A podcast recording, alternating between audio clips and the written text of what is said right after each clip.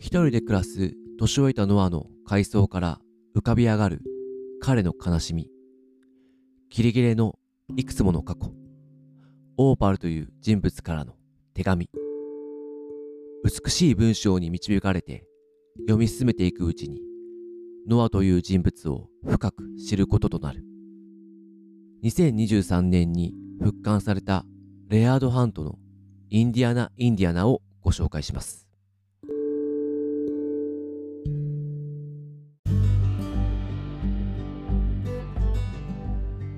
どうも皆さんこんにちは。文学ラジオ空飛び猫たちです。この番組はいろんな人に読んでもらいたい、いろんな人と語りたい文学作品を紹介しようをコンセプトに、文学と猫が好きな2人がゆるーくトークするポッドキャストです。パーソナリティは私大地と三重の2人でお送りします。文学のプロではない2人ですが、お互いに好きな作品を時には熱く、時には愉快にそれぞれの視点で紹介していく番組です。今回紹介するのはレアード・ハントのインディアナ・インディアナです。柴田元幸さん役でトワイライライトから2023年に出版された本になります。この本はもともと2006年に朝日新聞社から刊行されていたんですけども、まあ、長らく、絶版状態だったものが、まあ、今年、トワイライライトさんから、まあ、復刊されたという本になりますね。これなんで今回ご紹介してるかというとちょっと私の推しで紹介することになったんですけれども、今年の8月かな、梅屋敷、東京の梅屋敷にあるですね、ヨーヨー社さんがやっていたブックイベントでですね、ちょっと柴田元幸さんがいらっしゃっていて、そこでトワイライライトさんも出展されてたんですけれども、ちょっとヨーヨー社さんのブースで柴田元幸さんが自分の本、あの、これ以外も売ってたんですけど、サイン書いてくれるということで、ちょっと私で、ちょっと柴田さんと話して、うんうん、インディアナ、インディアナ、ちょっと気になるんですって言ったら、うんうん、あ、もう絶対いいですよ。って言われたので じゃあもう押されたなと思ったので買いました、なるほどはいでその後で三重さんにちょっとこれ紹介したいんだけど、みたいなそもそも手に入るみたいなところから、ちょっと相談させてもらってねまあ、ちょっとこう今回紹介するという流れになりましたね。なるほどね。いや、大地さんがすごい今回、まあ、このインディアナ、インディアナ押していて、まあでもね、柴田さんに押されるとどうしようもないですよね。もう、これはもう読むしかないってね、なりますよね。実際に読んでみてですね、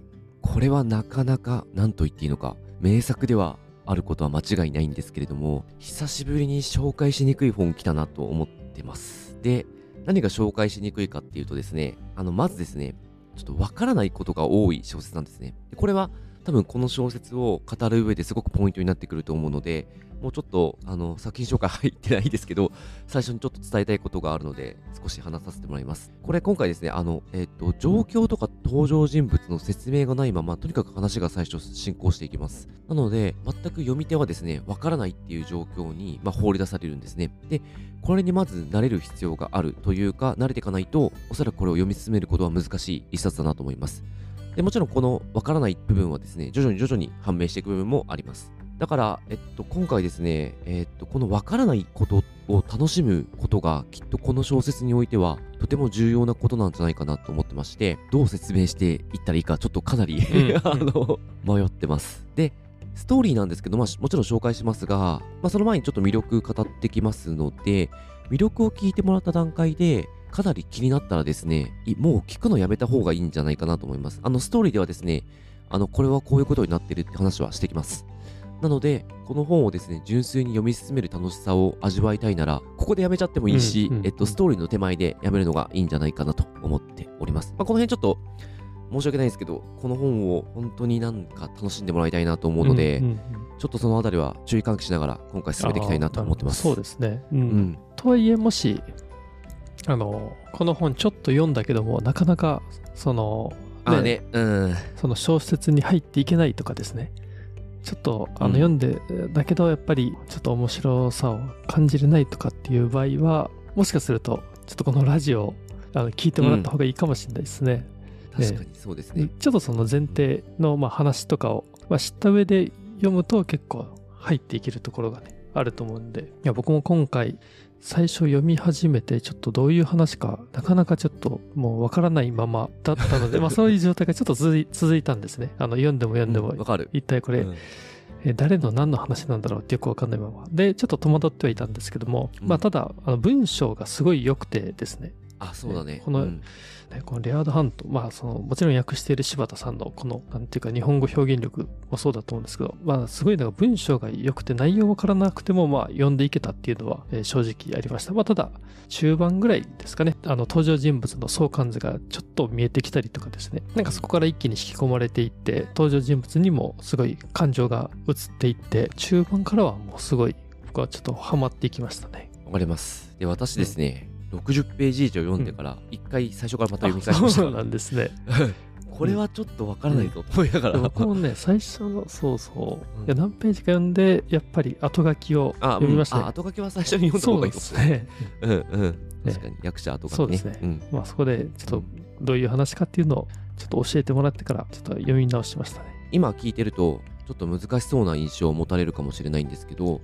これあのまあみえさんが言ってくれた通り文章が良くてあの読み進めることは浸ることはできるので他では味わえない読書体験を私はうん。味わいましたし、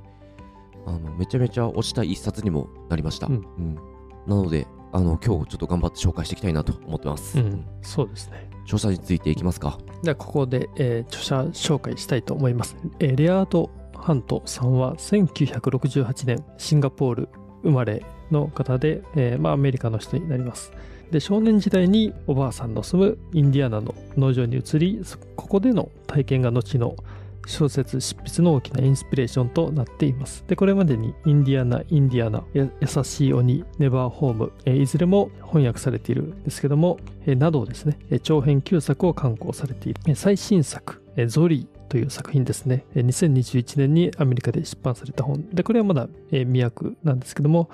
全米図書賞最終候補となっていると。で、現在はまあ大学で、えーまあ文学を教えている方になります。で、この最新作のゾリーっていうのが今回のインディアナ・インディアナにちょい役で出てくるゾリーっていう人が主人公の話で、うんうんで、うんインディアナ・インディアナの主人公ノアという人物がいるんですけど、はそのゾリーという作品にもあの出てくるみたいで、ちょっとこの、僕はもうすでにこのゾリーですね、最新作。これめちゃめちゃ気になってますね。ね ちょっとどういう話だろうって。後書きで柴田さんがこれもいずれぜひ日本で紹介したいと書いていただいているので、まあもう期待を込めて そう待ちますねね。しかもね、全米図書賞最終候補になってるってことは、いやもうかなりすごい作品なんじゃないかなと思いますんで、うん、楽しみですね。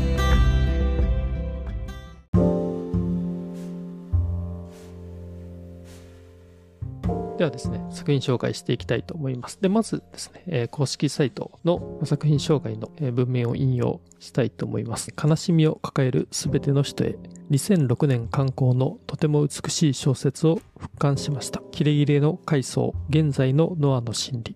オーパルからの手紙、ノアの父、バージルや母、ルービーをめぐる一連の奇妙な逸話。事実は見えなくても、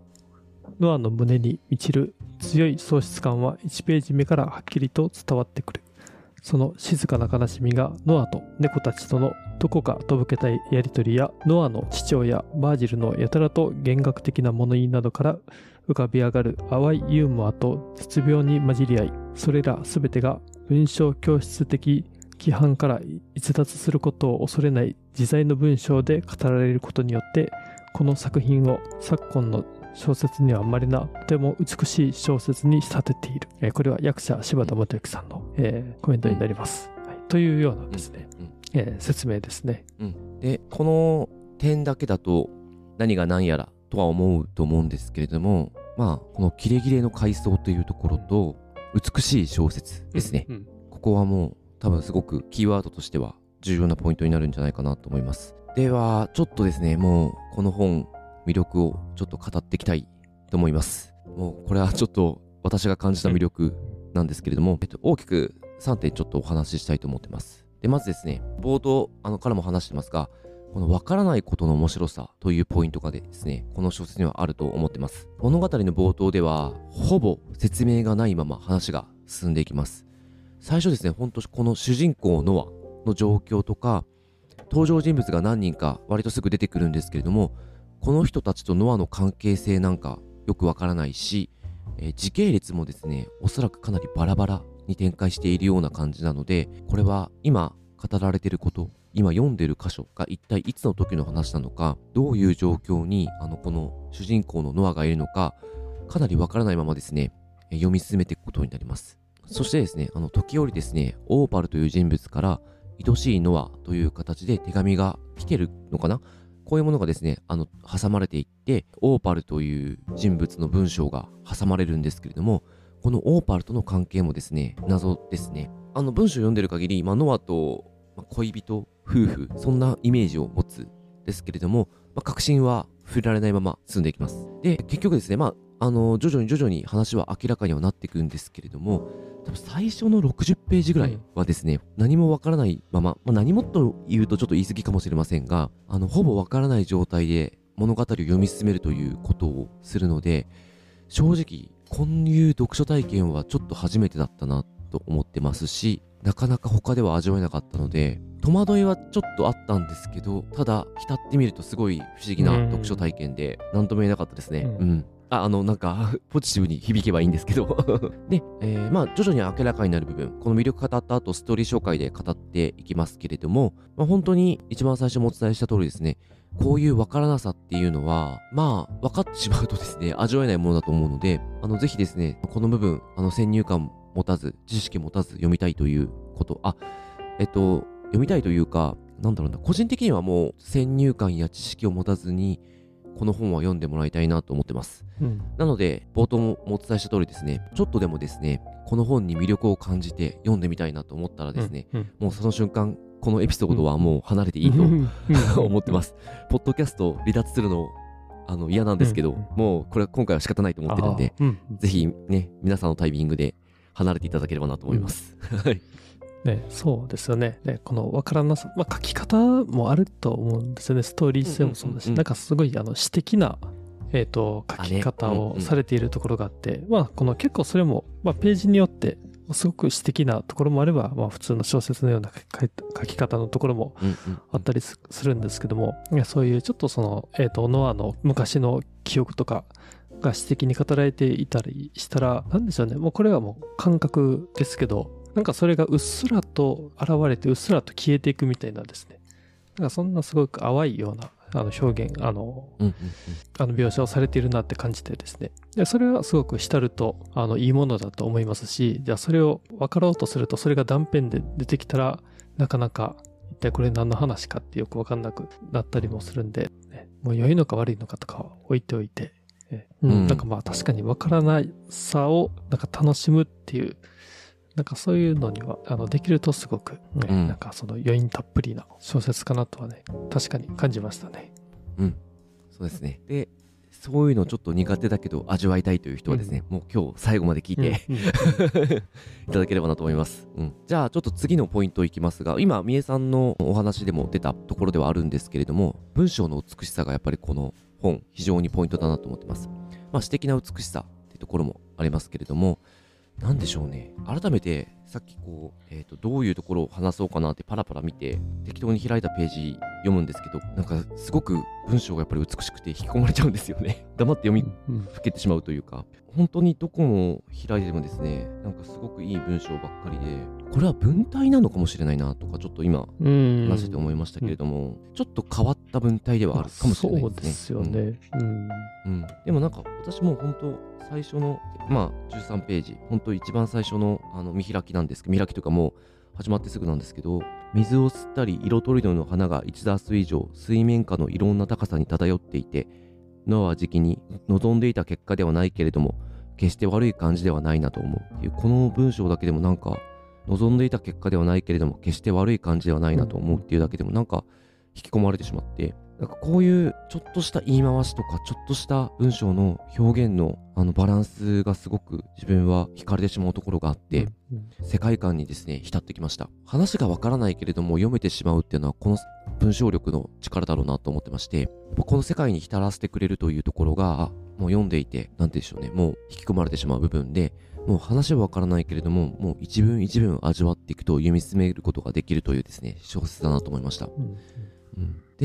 この小説ですね、ちょっと幼さが残るような文章をする時があって、うんうん、まあ、これ、あのー、いわゆる鍵括弧のセリフがなくて、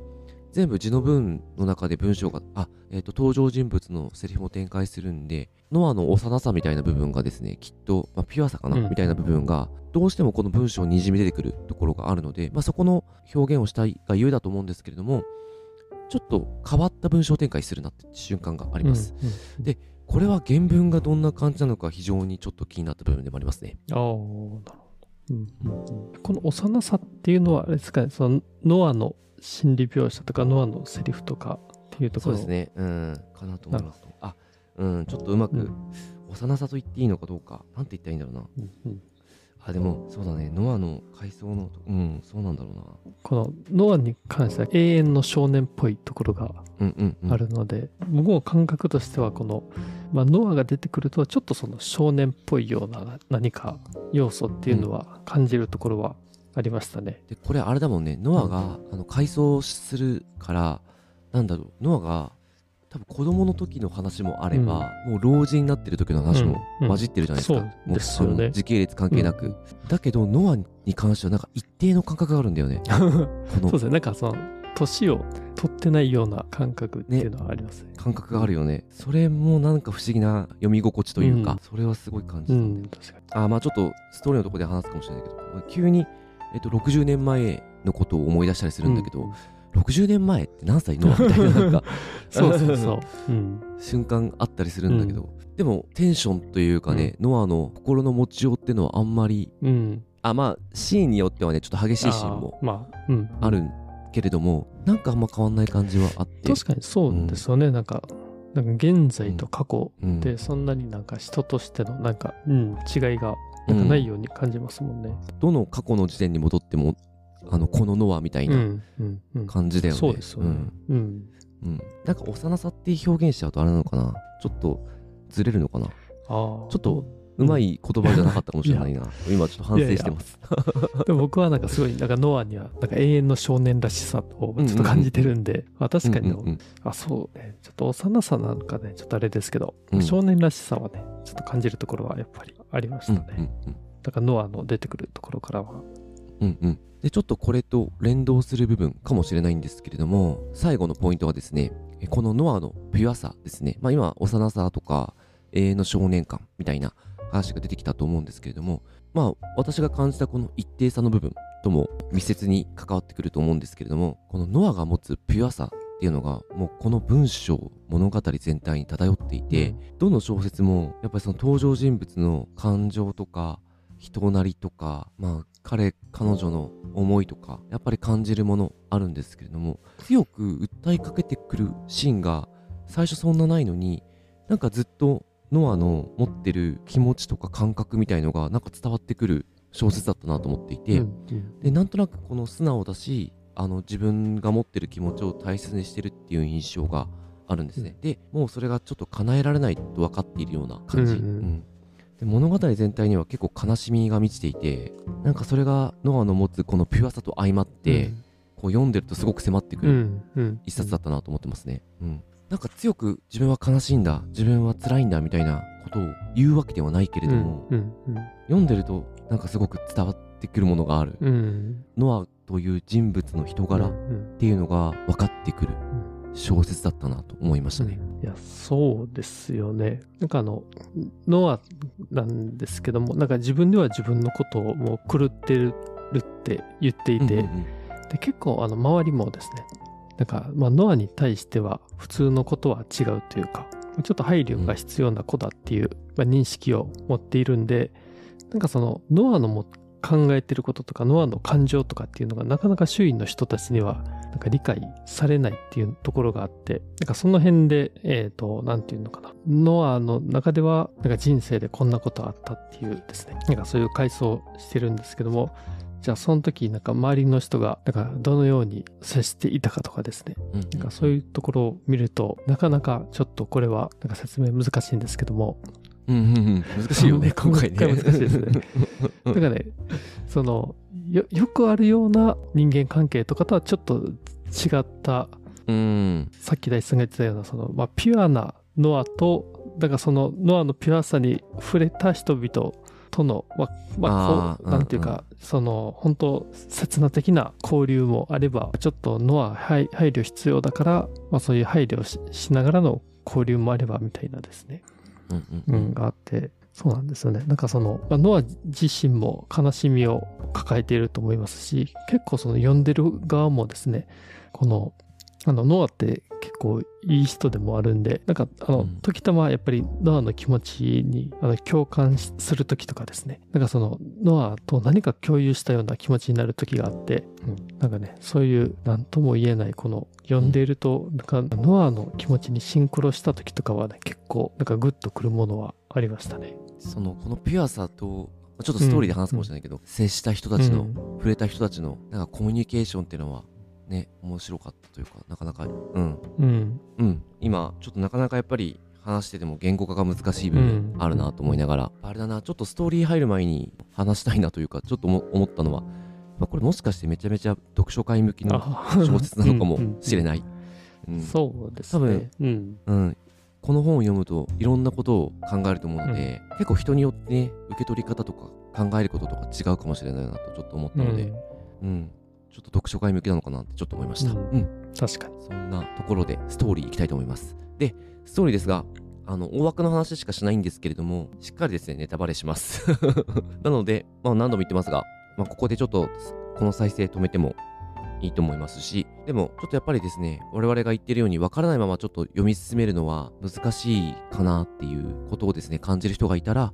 まあ、ぜひこのストーリーとあとまあこのエピソード最後まで聞いてもらえたらなと思いますじゃあストーリーいきます、えっ、とですねこれノアという人物が描かれているんですけれども、まあ、冒頭からですねどういう状況にあるかっていうのはまあ分からないような形で話が進んでいきますで定期的にオーパルという人物から、まあ、愛しいノアという形で手紙が届きます。これが時折挟み込まれますね。で、一番最初に出てくる人物はマックスという人物ですね。で、この人物との関係は全くわかりません。で、その後、えバージル、ルービーという人物が出てくるんですが、まあ、これは比較的早く、えバージルというのはノアの父親、ルービーは母親ということが分かってきます。まあ、マックスは全然序盤では何者か分かりません。この小説はですね、えノアの回想という形式で進んでいきますが、思い出されることの時系列は規則性はなく、過去はですね、かなりランダムというか、もう手当たり次第語られていくような印象があります。ね、しかも断片的にですよね。うんうんうん、結構その一つ一つが短い文章ですね。うん、で、えー、と本当にノアは様々なことを思い出してきます。昔ですね、老婆から瓶や麺を買った時のこと、あ麺を作ってもらった、お面か、お面を作ってもらったことの時のこととか思い出しますね。これ急に60年前の話って形になって、妻と過ごしたことということが入るので、結構私はびっくりしましたね。うん。これ、おお、ここで、え、60年前に妻ってことは今、ノアはいくつなんだろうかみたいな、うん。うん。多分、おそらくなんですけど、まあ、改装してはいるので、現在のノアというのはもちろん一番今長く生きている状態なので、もう老人になっているような状態なんだろうなと思いますね。で、郵便配達の仕事をしていたこと、で、それがあまりうまくいかなかったこと、あと両親との会話、そして両親が亡くなってしまった時のこと、なんかが語られてきます。でもこれ、あの、両親が亡くなった時のことが語られた後もですね、墓場で墓参りしてることなんか語られるんですけど、その後も全然この2人出てくるんで、回想の中で、もうかなりこの辺りはちょっと混乱するかもしれませんね。えっ、と、やがて、あの話はですね、オーパルについて語られてきます。で、どうやらオーパルはノアの妻なんですが、まあ、精神的に病んでいて、えー現在、えー養療所にいるらしいことがわかります。まあ、精神病院みたいなところかな。というところで過ごしていると。で、ノアはオーパルに何とか会いたいと思っているんですけれども、これができないような状況になります。というのは、父のバージルが、ノアがオーパルと面会できないように、えこの療養所と話をつけているからです。バージルはですね、ノアに、オーパルに会ってほしくないんですね。そのことで、えノアはバージルを憎んでいました。なので、父と子の会話というのは、この、まあ、彼らというか、まあ、バージルの、まあ、死ぬ間際というか、まあ、彼の人生の後半、息子との会話というのはあまりなくなっているような状況でした。うんで、やがてマックスの素性も分かってきます。これ、あの、マックスはですね、オーパルが過ごしている養療所で、まあ、オーパルがノアの話をよくするので、その養療所から出たものはですね、えーノアに会いに来ることが多いんですね。マックスもその一人でした。で、やがてノアは家を抜け出してオーパルに会いに行こうとした時のことを思い出していくと。このその時のことを思い出すというシーンに差し掛かっていき、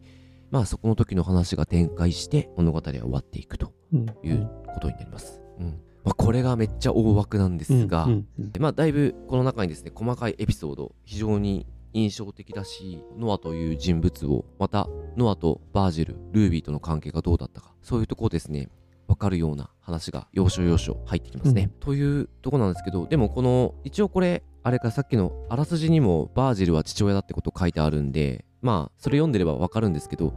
それ読んでないで読み出すとですねもうバージル一体何者なんだみたいなところからちょっと入っていくんで、最初はねそうなりますね。うん、結構ですねそのあたりも混乱する可能性はあるかなと思いますね。うん。そうですね。いやでもねこのストーリーはあるんですけどもなんか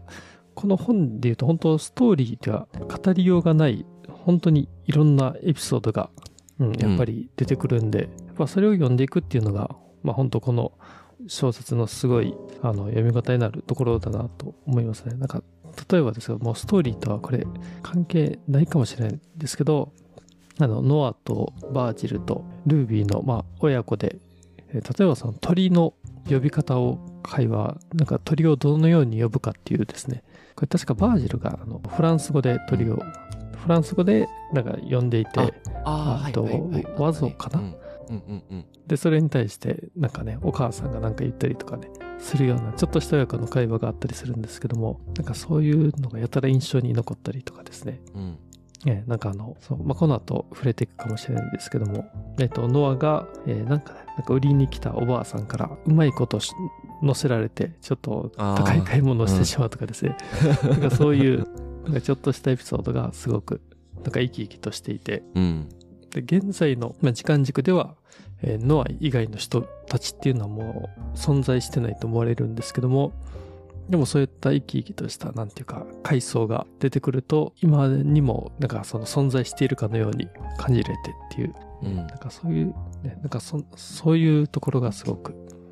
ね、もう盛りだくさんな小説ですよね。うん。そうですね。うん。確かに。じゃあちょっとこの流れで印象に残ったところちょっとずつ話していきましょうか、結構ね、うん。いっぱいありますもんね。ね なんで、まあ今回はね、ちょっとその中の一部を、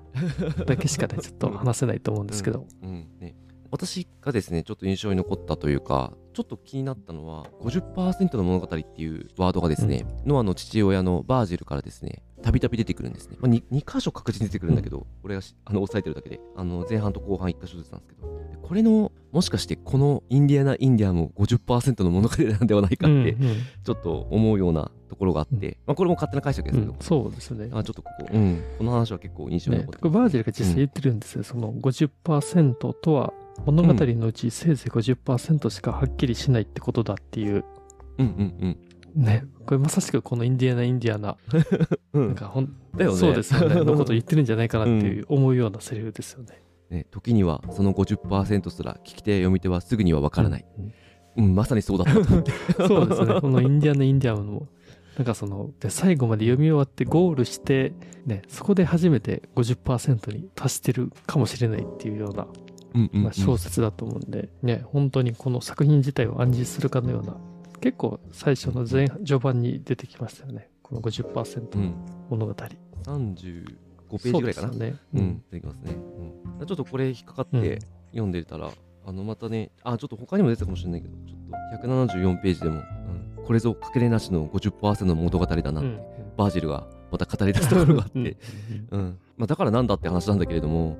でもまあ正直100%の物語ってもうなかなかないと思うので、うん。うんなかなかないから結構難しいと思うのでそれを突き詰めて作ろうとすると。なんか言い方あれだけどこの間ラジオで紹介した HHHH かはい。とかもちょっとなんかあれはもしかしたら100%を目指して作ろうとしていたっていうのは。すごいあるけれども、うん。でもね基本的にはやっぱねこの描かれることっていうのはね、うん。あのマックスになることないと思うので、うん、なんていうのかな。これに関して何か自分がこう思ってるとはないんだけれども、この部分は非常に印象に残ったなと思ってます。うん確かに。あとですね、気になったというか、ちょっと面白かったなと思ったのは、あの、ノコギリの音楽家、ノコギリで音楽をする人が出てくるんですよ。さなんだっけ？ななんて書かれだから、ノコギリ音楽誌って書かれてました。ね、あの、その彼にね、この楽器見せてもらったり、なんだりしてもらうために、うん。ちょっと幼い頃の、えーっとノアがえその時描かれるんだけど、家農場なんだけど、そこのトマトとかメロンとか、うんうん。なんかあの渡して代わりに何か音楽うんやってもらうみたいなとかあったんだけど、ちょっと、ちょっと、あの、怖いシーンもあったんだけれども、このノコギリの音楽史ってなんだろうと思っていたら、うんこれ実際にあるんですね。そうですよね。ノコギリの音楽うちょっと初めて見た見た言葉で、検索したらね、うんそうそう。うん。なんか出てきましたね。なんか実際その、うんうん。いやノコギリを楽器として、そう。うん、ちょっとびっくりしたな。うんなんか、ま、あ、えっと、どうこのインディアナ・インディアの中では扱ってるつもりなのかちょっとわからないけれども、実際にあったっていうのがちょっと面白くて。まあで、このノコギリ音楽師とのやり取りはかなり印象に残りますね。最後ちょっと怖いところで終わるんだけれども、うんうんあの、うん、ちょっと印象に残りましたね。ううんん。あそうですね。なんかこの、ノコギリ音楽史も、なんていうかな。なんかまあ、ノアに対しては結構人がいい、なんかその、調子を合わせてるところがあるんですけども、うんうんうん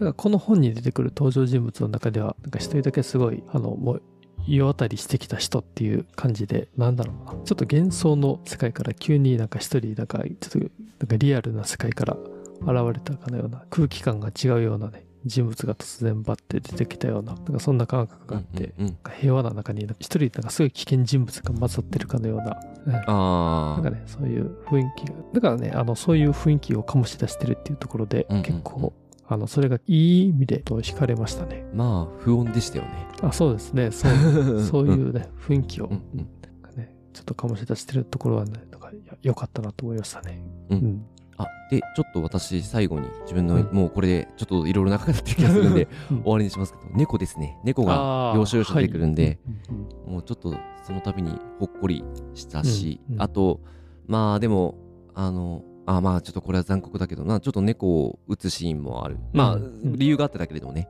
うん。うん、とかもあって、ちょっとなかなか、うん。まあそういうシーンもあったんで、ちょっと怖いとこもあったんですけど、まあね、うん。結構この小説は猫がたびたび出てくるんで、うん。うん。そうですよね。うん、ちょっと最初に出てきた時とか、ちょっとすごいほっこりしましたね。ああ、確かに確かに。うん。僕ね、これ確かね、終盤あたりやと思うんですけど、あの、うん。なんだかんだ言ってノアはこの猫が大好きなんだっていうのが説明されていてですね、うん。え結構そこの時なんかうるっときましたね。ああ、まあね、ノアと猫とのこの関係っていうのもね、すごい良くて、うん。結構ね、なんか猫出てきますよね。うん。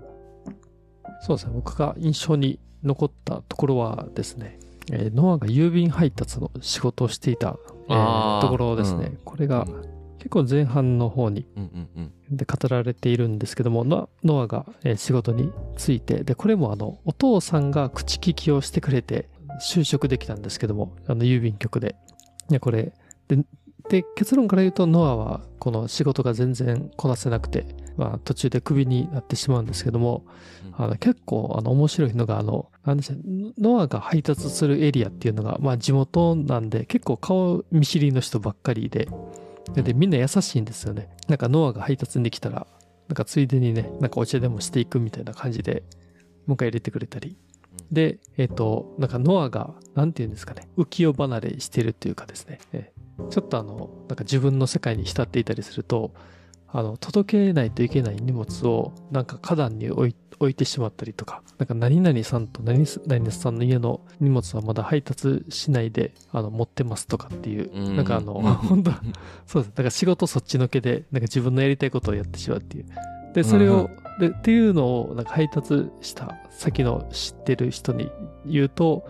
やっぱみんな優しいんで、いや、ノア、それは、ね、何々さんの家に届けた方がいいよとか、ねそうそう、あ、じゃあ、ね、あの、花壇に置いたっていうのは何々さんの、ね、あの人に言っておくねって言って、ね、あの言ってくれたりで、なんかこの辺の、なんかね、ノアの、その、郵便配達の仕事ぶりと、ね、なんかそれをなんか、温かく受け入れてくれる、地元の人たちとのやりとりって 結構面白くて僕好きでしたね。うん確かに。ここはなんかユーモアというか、あるんですよね。ねうんここなんか単純にめっちゃ面白かったですね。うん結構、郵便配達に行くとそこで食事いただいちゃったりね。なんか一緒に食事をしてみたいな。うん。そう。で、なんかね、ノアのことをよく分かってない人は、えこの人誰って言うけども、えまあでも音、ね、なんかその迎え入れたその家主の人は、まあ、いや、ノアだからいいんだよっていう感じで、うんうんうんうん。い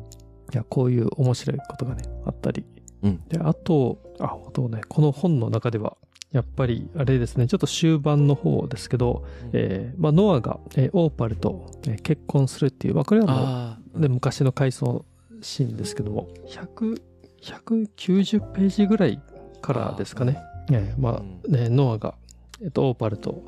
出会って、ね、で、まあ、光り合って、うん、で、えっ、ー、と、そうです。で、まあ、二人が、えー、結婚して、まあ、その、あの、両親、まあ、まあ、実家の近くにね、家を持って住むことになるんですけども、この辺りはね、僕結構感動しましたね。やっぱりすごい。ああ。うん。ノアとオーパルが出会って、うん、一緒に生活していくまでっていう、この一連のところはすごい、あの、本当に、うん、えー、美しいなと思ってす、すごいもう感動しながら読んでいまして、えー、ただね、ちょっと本当突然ですけど、あの、えっ、ー、と、その結婚生活ってそんな長くは続かなくて、えー、オーパルが、やっぱり、あの、なんていうのかな、あの、ちょっとその、あれ、なんて言ってるのか。なんかその、ちょっと精神的な、そうね、うん、えあの問題を抱えていて、まあちょっとね、異常が、で、なんかその、家に火をつけてしまうっていうのがあって、まあそこからね、一気にもう風向きが変わってしまうんですけども、えー、だからまあそこのシーンも結構ね、あの、まあ結構強烈な描かれ方をしていたんで、この辺のね、まあ本当短いと思うんですが、多分190から100、えー、200ページぐらいの、10ページぐらいの間ですけど、ね、ここの、終盤のね、ここの展開はすごい、うん、なんかね、僕、自分の中で感情がもういろいろ動いた、ね、もう10ページでしたね。うん、そうだよね。この、うん、俺でもここの、まあ、一連の流れの中で結構好きなのは、あの、洞窟ボート、洞窟ボートか。ああの、洞窟の中に入っていくボートが。新婚旅行で。うん、新婚旅行でね、本当に行った先で、でも洞窟ボートは今日休みなんですよって言われちゃうんだけど、うん。まあ、オーパルが「いや私新婚旅行中なんです」っていう話をしてね、うん、そうすると、その係の人が対応してくれるところね、なんかここちょっとすごくいいシーンだなと思って、ちょっとここは結構うるっときたな。ああそうだそう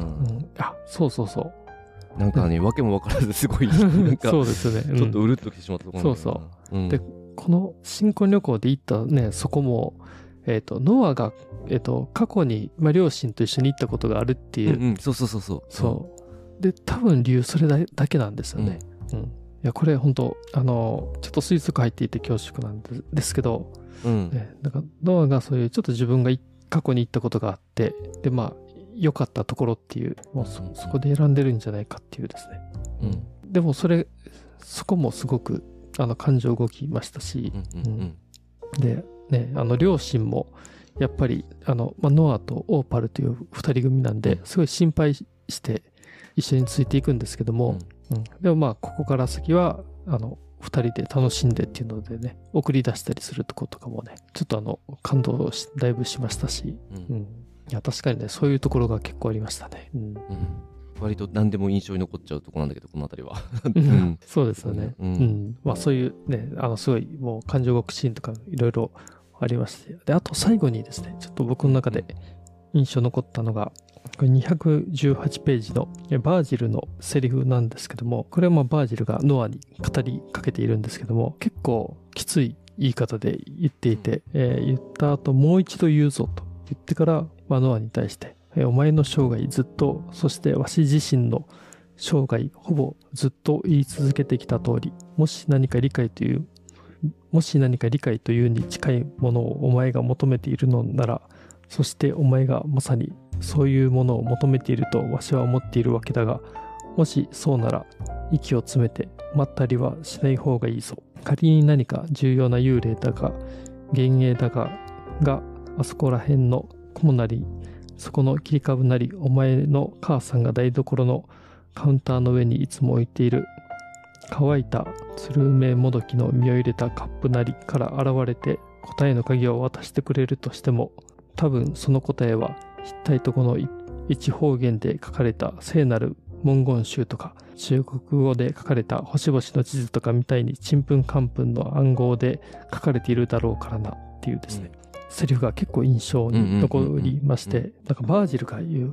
ことって一言一つ一つが結構、ね、なんていうか、まあ、メッセージ性が強いところがあるんですけども、うん、でも僕はこの、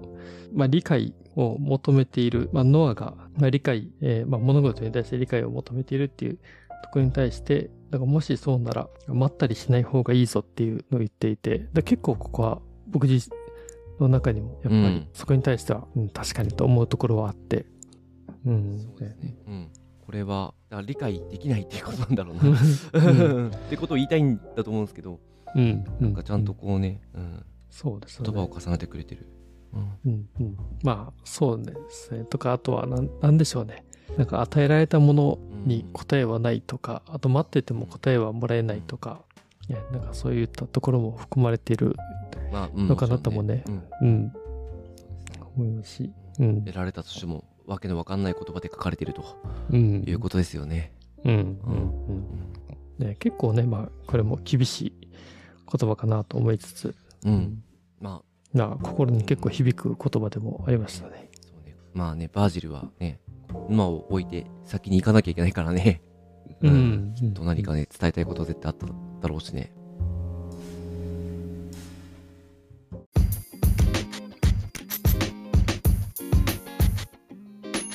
では、最後にですね、いつも通り、えーどんな人に読んでもらいたいか、感想を交えてお話ししたいと思います。